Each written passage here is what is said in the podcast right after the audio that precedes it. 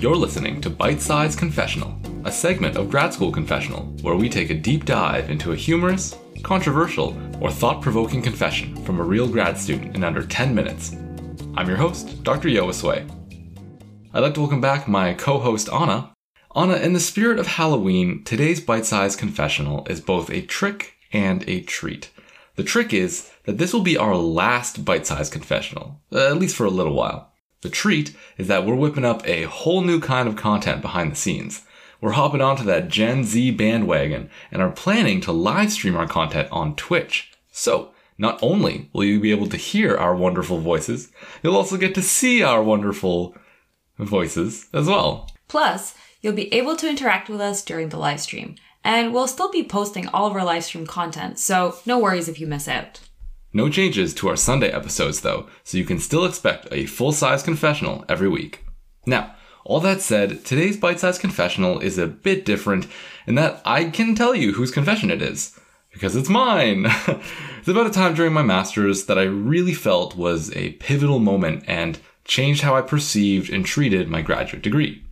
As I recall, I wasn't really supposed to do a master's, at least not where I thought I was going to do it. See, I originally applied to three different master's programs at the university that I did my undergrad at, and we got rejected from all three. In fact, my master's supervisor ended up being related to my best friend's dad, and I only ended up chatting with him because his dad mentioned he was looking for a student. Perhaps because of this, I initially didn't take my master's very seriously. It's not that I didn't do what I was supposed to, or skipped class or anything, but I definitely treated it more as an extension of my undergrad rather than a graduate program. This manifested as being fairly relaxed with meeting times. I think a couple of times I showed up 5 or 10 minutes late to a lab meeting. No big deal, I thought. It's not like my supervisor really seemed to mind all that much. They were still really supportive and patient. It wasn't until one morning, the morning of our bi weekly lab meeting, that it had slipped my mind, once again, that we were meeting. I woke up, casually, to a text from the other master's student asking if I was coming to lab meeting. I panicked. Immediately, I put on clothes, hopped on my bike, and made it to campus in a time that would put Lance Armstrong to shame. And remember, he was on drugs. Anyway, I make it to the meeting and quietly try to stroll in during the middle of someone else's presentation. Afterwards, I ask good questions and am super attentive in the way that only someone who's trying to look like they're paying attention would do. Nothing seems amiss. It wasn't until after lab meeting was over and everyone was packing up that I heard the dreaded words Yoa, can you come with me? What happened next is a bit of a blur. I remember being taken to the adjacent room and feeling my heart in my throat, but I still remember the words my supervisor said many, many years later. In a voice that I can only describe as being as close to yelling without actually yelling, he said, Being late at this level is unacceptable. I won't tolerate it. It won't happen again. And to his credit, he was right. I was never late for any meeting with him ever again.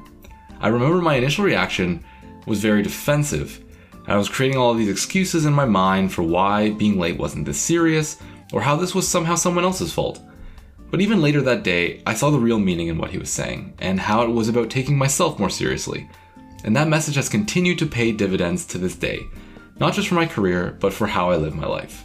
I downloaded the Google Calendar app later that day and have never looked back. You're like the most punctual person I know. Yeah. I Do think... I have your master supervisor to thank for that? Yeah, I think so, honestly. I think to an extent, like, it was really formative in that way. And very scary. Very scary, too. I feel like this is literally the pilot of Brooklyn Nine-Nine when Jake doesn't want to wear a tie. And it's like, I get it. We're a team. And your realization was like, I get it. I'm a graduate student now, which you know comes with a level of professionalism that you can only expect from a 22 year old. Yeah, no, seriously though, like I kind of give myself a bit of credit here. Like I was 22 and I was just like fresh out of undergrad, fresh out of undergrad. Oh please. What it was. Let's put it this way: when I was thinking about the essential things to bring to furnish my uh, room in my mm-hmm. house, I was like, oh, I'm definitely gonna have to bring my Nintendo Wii U. Like that was one of the things I absolutely had to bring. I had like a single bed, and I was like, yeah, single bed, Nintendo Wii U. Weren't you sleeping on three mattresses at one point? Yeah, no. In the last year of my undergrad, I had three mattresses. It's just like on top of each other and they weren't even the same size. it was like this pyramid of mattresses.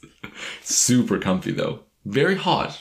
Would not recommend it actually. Yeah. But I don't know. Like I think I think this could have gone very differently. Like my master supervisor could have not like brought it up at all. And then I would have continued to kind of find out the hard way some other way, I'm sure.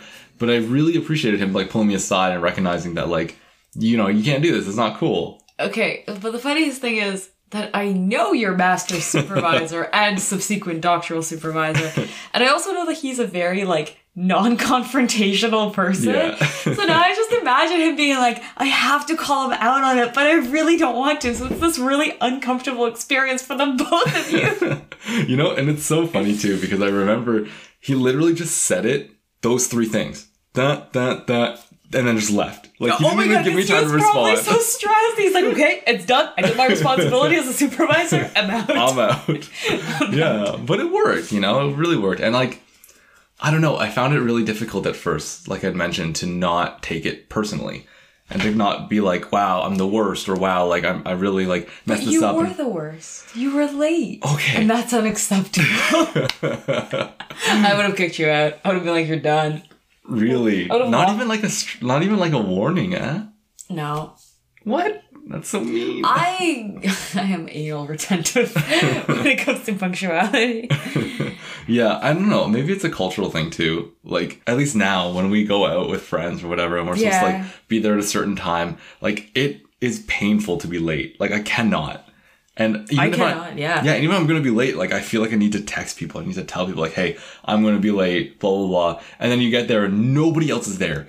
Nine times out of ten, nobody else is there. I go one step further. I like preemptively tell people that I may be late if I'm anticipating it. Yeah. Like, oh, the streetcar just broke down. I might be 10 Yeah, minutes yeah, late. it just seems like a courtesy. and then I end up just booking it through the street and I make it on time. And they're like, I thought you were going to be late. like, you thought wrong. See, and that's the tr- that's the key is under promise, over deliver, right?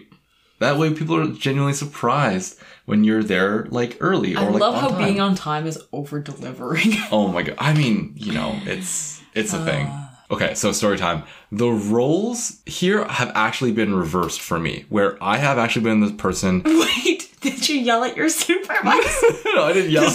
this Dr. unacceptable. So and so, this is unacceptable. You can't keep me late to our meetings. He ha- yo, he has actually forgotten and skipped out on meetings on me very late notice sometimes. But anyway, no, I had an undergrad volunteer that I was working with.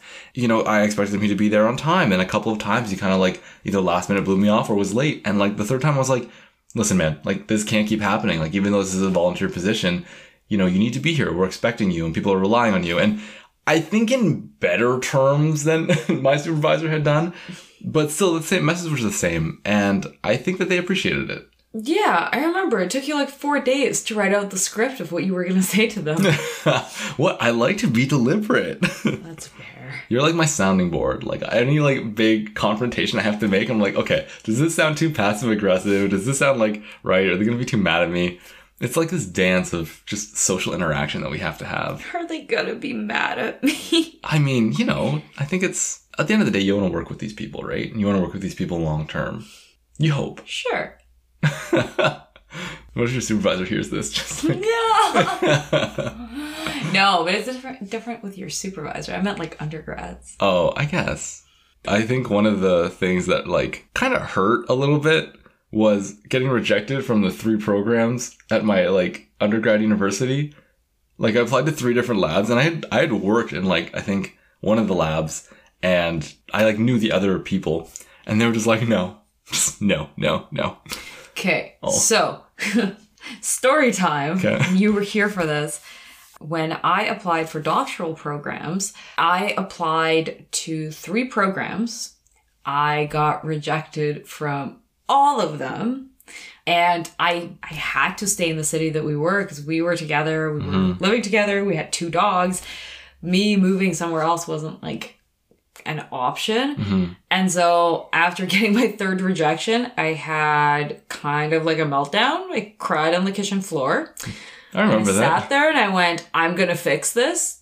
And I did. And I talked to the person who is now my supervisor, and and started my doctorate. So what's the lesson here? What would you say is the takeaway? Is it like a don't give up sort of thing? No, it's don't put things off till the last minute. Just like you getting to your lab or me looking for doctoral programs. Yeah, no, that's fair. I think that's the that's the thread that kind of ties this whole thing together. Yeah. Time management. Do it. Buying an agenda, like today for my birthday, guys, my wife Anna bought me an agenda, and honestly, I treasure it so much. It's gonna make me feel so organized. I only had it for one hour. If anything happens to this agenda, I'm gonna kill myself And everyone- else. Oh man, yeah. This has been Bite Size Confessional. Hopefully not the last one, but it has been Bite Size Confessional, a segment of Grad School Confessional. I'm Dr. Yoa Sway. Many thanks again to my co-host Anna. Anna, how do you feel about the switch to Twitch? You've heard of Elf on the Shelf. Now introducing Switch to Twitch. I hate it. Why? Why do you write these things for me? One of these, I'm gonna get you into puns one of these days. Hmm. if you enjoyed the show, leave us a review on Apple Podcasts or iTunes so that others can benefit from our mediocre advice. Please also share us with your social network and follow us on Twitter at GS Confessional. And if you have a confession you'd like to make, please use the anonymous link in the description or email the gradschoolconfessional at gmail.com. We're still waiting for your funny, interesting, or controversial confessions. Until next time, in the name of the Father, the Son, and the Principal Investigator, Amen. Switch to Twitch. Switch to Twitch.